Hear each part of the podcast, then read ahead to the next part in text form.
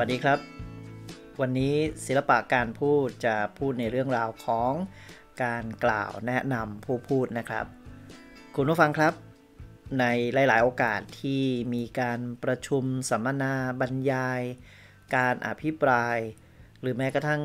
กล่าวแนะนำผู้พูดเนื่องในโอกาสต่างๆก็แล้วแต่นะครับวันนี้ก็มีเรื่องราวที่น่าสนใจอยากให้คุณผู้ฟังได้รับทราบเพราะว่าการกล่าวแนะนำผู้พูดเป็นมารยาทและก็เป็นวิธีการที่เราจะต้องปฏิบัติให้ถูกต้องนะครับเดี๋ยวเรามาดูกันว่ามีเนื้อหาอะไรที่น่าสนใจบ้างครับประการแรกเลยนะครับถ้าเรานึกถึงการกล่าวแนะนำผู้พูดเราก็จะเป็นนึกถึงการกล่าวแนะนำผู้พูดหรืออาจจะเป็นวิทยากรหรือแขกที่ได้รับเชิญในโอกาสต่างๆนะครับเพราะว่าในยุคปัจจุบันนี้นะครับเราเองก็มีการประชุมมีการสัมมนามีเชิญวิทยากรมาบรรยายนะครับก่อนที่จะเริ่มต้นงานก็จะมีการกล่าวแนะนำผู้พูดเป็นการให้เกียรติเป็นการแนะนำให้ผู้ฟังได้รู้จักว่าผู้ที่จะมาพูดวันนี้นั้นเป็นใครมีความสำคัญอย่างไรมีประวัติหรือว่ามีประสบการณ์การทำงานนั้นน่าสนใจมากน้อยแค่ไหนนะครับต่อไปมาดูวิธีการนะครับการกล่าวแนะนำผู้พูดเรามีหลักปฏิบัติในการกล่าวแนะนำผู้พูดดังต่อไปนี้ในข้อแรกนะครับในเรื่องของการกล่าวปฏิสันฐานก็คือการกล่าวทักทายผู้ชมทักทายผู้ฟังส่วนมากคำปฏิสันฐานก็สวัสดีครับถ้าในกรณีที่มีผู้ใหญ่นะครับมีตำแหน่งหน้าที่สูงสุดหน้าที่แห่งนั้นก็เป็นการกล่าวปฏิสันฐานถึงผู้หลักผู้ใหญ่แล้วก็ไล่เรียงตามลำดับมานะครับยกตัวอย่างเช่นถ้ามีการประชุมสัมมนาหรืออบรมอะไรต่างๆมีผู้หลักผู้ใหญ่เราก็อาจจะพูดว่าเรียนท่านคณบดีรองคณบดีผู้ช่วยคณบดีคณาจารย์แล้วก็คุณผู้ชมที่รักทุกท่านอันนี้เป็นการกล่าวปฏิสันฐานนะครับต่อไปหลังจากนั้นก็กล่าวนำจุดประสงค์ของงานอย่างสั้นๆว่างานนี้มีจุดประสงค์อะไรจัดขึ้นมาเพื่อวัตถุประสงค์อะไรเพื่อเป็นการให้ข้อมูลกับคนที่มาร่วมงานได้รับทราบนะครับในความคิดเห็นส่วนตัวผมว่าเรื่องนี้เป็นเรื่องสำคัญเพราะว่าคนฟังจะได้ทราบว่าที่เข้ามาณสถานที่แห่งนี้งานนี้จะจัดอะไรเกิดขึ้นและมีความสำคัญอย่างไรข้อต่อไปนะครับการกล่าวแนะนำบอกตำแหน่งหน้าที่คือมีเคล็ดลับอยู่ว่าในการกล่าวแนะนำผู้พูดนะครับในการแจ้งตำแหน่งหน้าที่เราจะไม่แนะนำยาวจนเกินไปก็ประมาณสักผมว่าไม่เกิน3นาทีเนี่ยก็จะเหมาะแต่ถ้าแนะนำยาวมากเป็น 6-7 นาทีก็จะกินเวลาของการอบรมการสัมมนาหรือว่าการบรรยายนะครับข้อต่อไปก็คือกล่าวเชิญขึ้นมาพูดโดยการเอ่ยนามผู้ที่เราแนะนำนะครับข้อสำคัญก็คือคนส่วนมากก็จะลงท้ายด้วยคำว่าขอเสียงปรบมือต้อนรับนะครับความจริงแล้วเราแค่เอ่ยนามนะครับเช่นขอเชิญคุณสมพงษ์ขึ้นมาพูดบนเวทีนะครับอาจจะงดคำว่าขอเสียงปรบมือต้อนรับถ้าเกิดคนฟังไม่ปรบมือต้อนรับนี่ผู้พูดก็จะรู้สึกไม่ดีเหมือนกันนะครับเพราะว่าเขาถูกเชิญขึ้นมาแล้วมีการพูดนำว่าขอเสียงปรบมือต้อนรับแล้วที่ประชุมในห้องประชุมนั้นเงียบหมดก็ไม่ค่อยดีนะครับต่อไปการกล่าวถึงยศตำแหน่งชื่อสกุลต้องให้ถูกต้องในกรณีของตำแหน่งทางวิชาชีพโดยเฉพาะทางการศึกษานะครับต้องอ่านให้ถูกต้องได้ยินว่าคนส่วนมากจะอ่านและจะพูดนะครับบางส่วนที่เป็นตำแหน่งผิดนะครับเช่นคำว่ารองศาสตราจารย์เราจะไม่พูดเป็นรองศาสตราจารย์หรือผู้ช่วยศาสตราจารย์อย่างนี้เป็นต้นหรือคุณวุฒิทางทหารทางตำรวจหรืออาชีพต่างๆนะครับต้องอ่านให้ถูกต้องถ้าไม่มั่นใจให้สอบถาม ผู้รู้หรือว่าคนที่เราจะกล่าวแนะนำนะครับ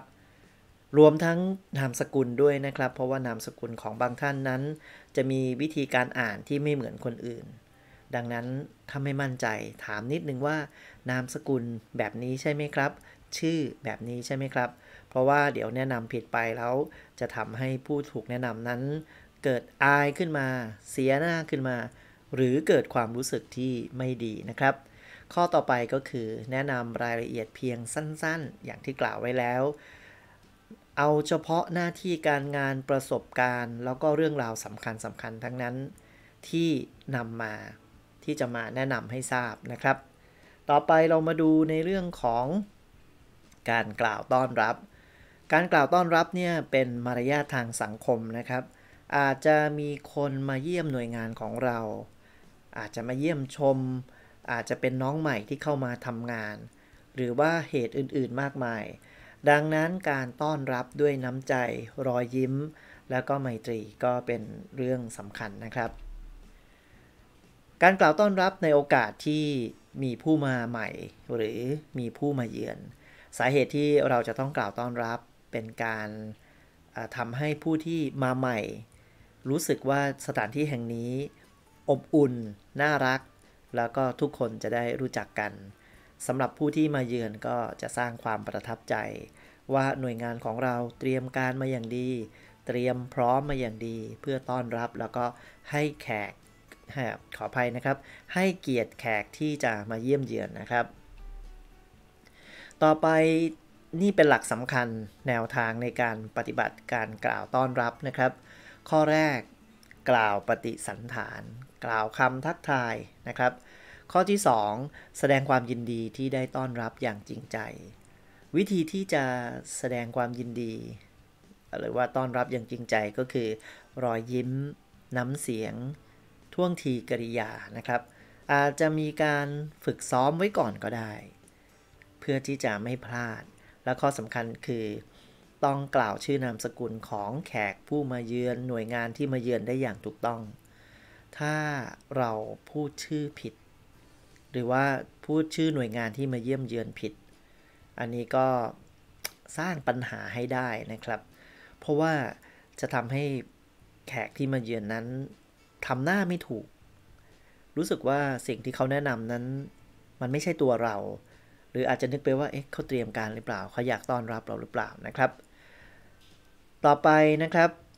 การแสดงความเต็มใจยินดีที่มีสมาชิกใหม่อาจจะมีคนที่บรรจุเข้ามาทำงานใหม่น้องใหม่ที่มาฝึกงานหรือคนที่เขาย้ายมานะครับการที่ต้อนรับด้วยมิตรไมตรีก็จะทำให้บุคคลผู้นั้นรู้สึกดีรู้สึกอบอุ่น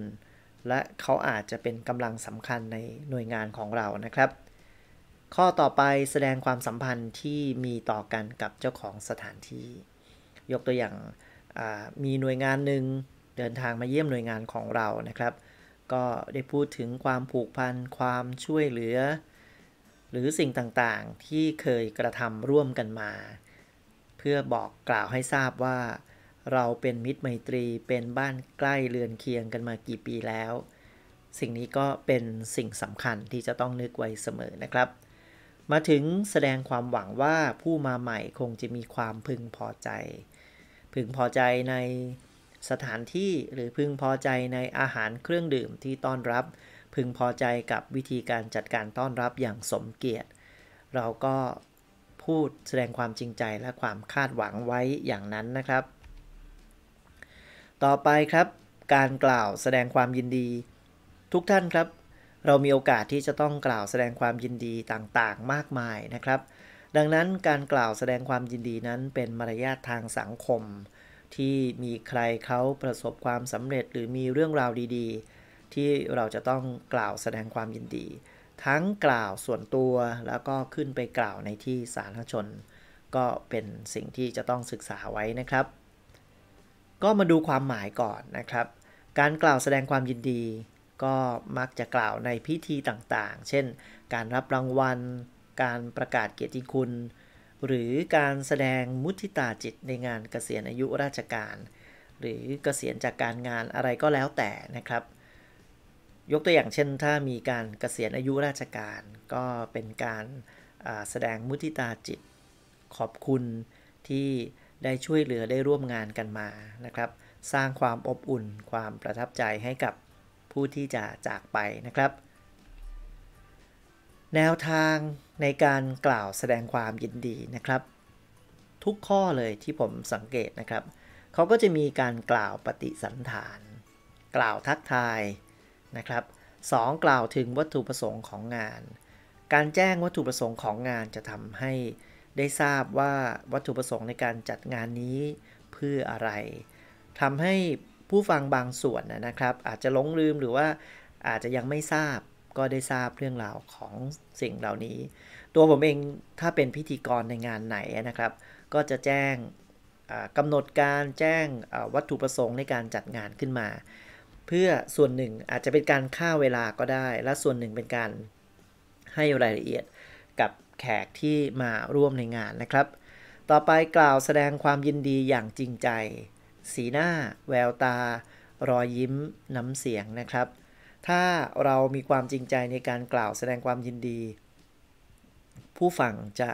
รับรู้ได้แล้วก็เป็นรากฐานสำคัญที่จะเชื่อมความสัมพันธ์ให้กับบุคคลหลายๆฝ่ายนะครับข้อต่อไปบอกถึงเหตุผลความดีความเพียรยกตัวอย่างบางคนเขาอาจจะต้องได้เดินทางไปเรียนต่อต่างประเทศก็มีการจัดงานแล้วก็มีการกล่าวแสดงความยินดี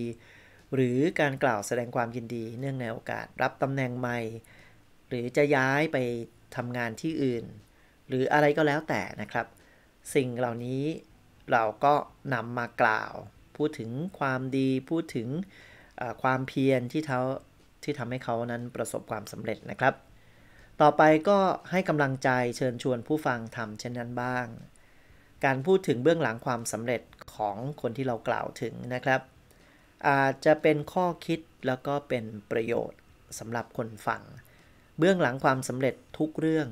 เป็นเรื่องที่น่าสนใจและเป็นเรื่องที่สามารถแบ่งปันกันได้นะครับต่อไปกล่าวอวยพรแล้วก็มอบของขวัญนะครับในการกล่าวอวยพรนั้นคงจะต้องเตรียมตัวมานิดหน่อยนะครับอาจจะเตรียมตัวจะได้ไม่ตื่นเต้นเวลาขึ้นไปกล่าวอวยพรแล้วก็มอบของขวัญให้นะครับเดี๋ยวนี้พอมอบของขวัญเสร็จก็มีการถ่ายรูปเป็นที่ระลึกใช่ไหมครับเพื่อเอารูปเหล่านั้นไปลงผ่านสื่อโซเชียลเพราะฉะนั้นถ้าเราไปกล่าวแสดงความยินดีน้ำเสียงไพเราะแถมหน้าตาแววตาเราบูดบึ้งอันนี้ภาพถ่ายจะฟ้องนะครับดังนั้นก็แสดงความยินดีด้วยความเต็มใจแล้วก็มีความบริสุทธิ์ใจยินดีกับเขาที่ประสบความสำเร็จนะครับดังนั้นสิ่งที่กล่าวมาทั้งหมดนะครับเป็นมารยาทสังคมที่เราไปร่วมงานหรือตัวเราเองได้รับเชิญให้เป็นพิธีกรหรือรับเชิญให้ไปกล่าวนะครับเนื่องในโอกาสต่างๆก็หวังเป็นอย่างยิ่งว่าทุกท่านจะได้ตระหนักแล้วก็นำหลักการเหล่านี้ไปใช้แล้วก็พัฒนาเพราะว่าเราจะต้องกล่าวความรู้สึกเนื่องในโอกาสต่างๆเรื่องราวต่างๆมากมายดังนั้นไม่ว่าท่านจะไปกล่าวอวยพรกล่าวแสดงความรู้สึกเนื่องในโอกาสอะไรก็แล้วแต่ก็ขอให้เป็นที่ชื่นชมเป็นที่ยอมรับแล้วก็เป็นที่ประทับใจของคนทั่วไปที่ได้รับฟังนะครับ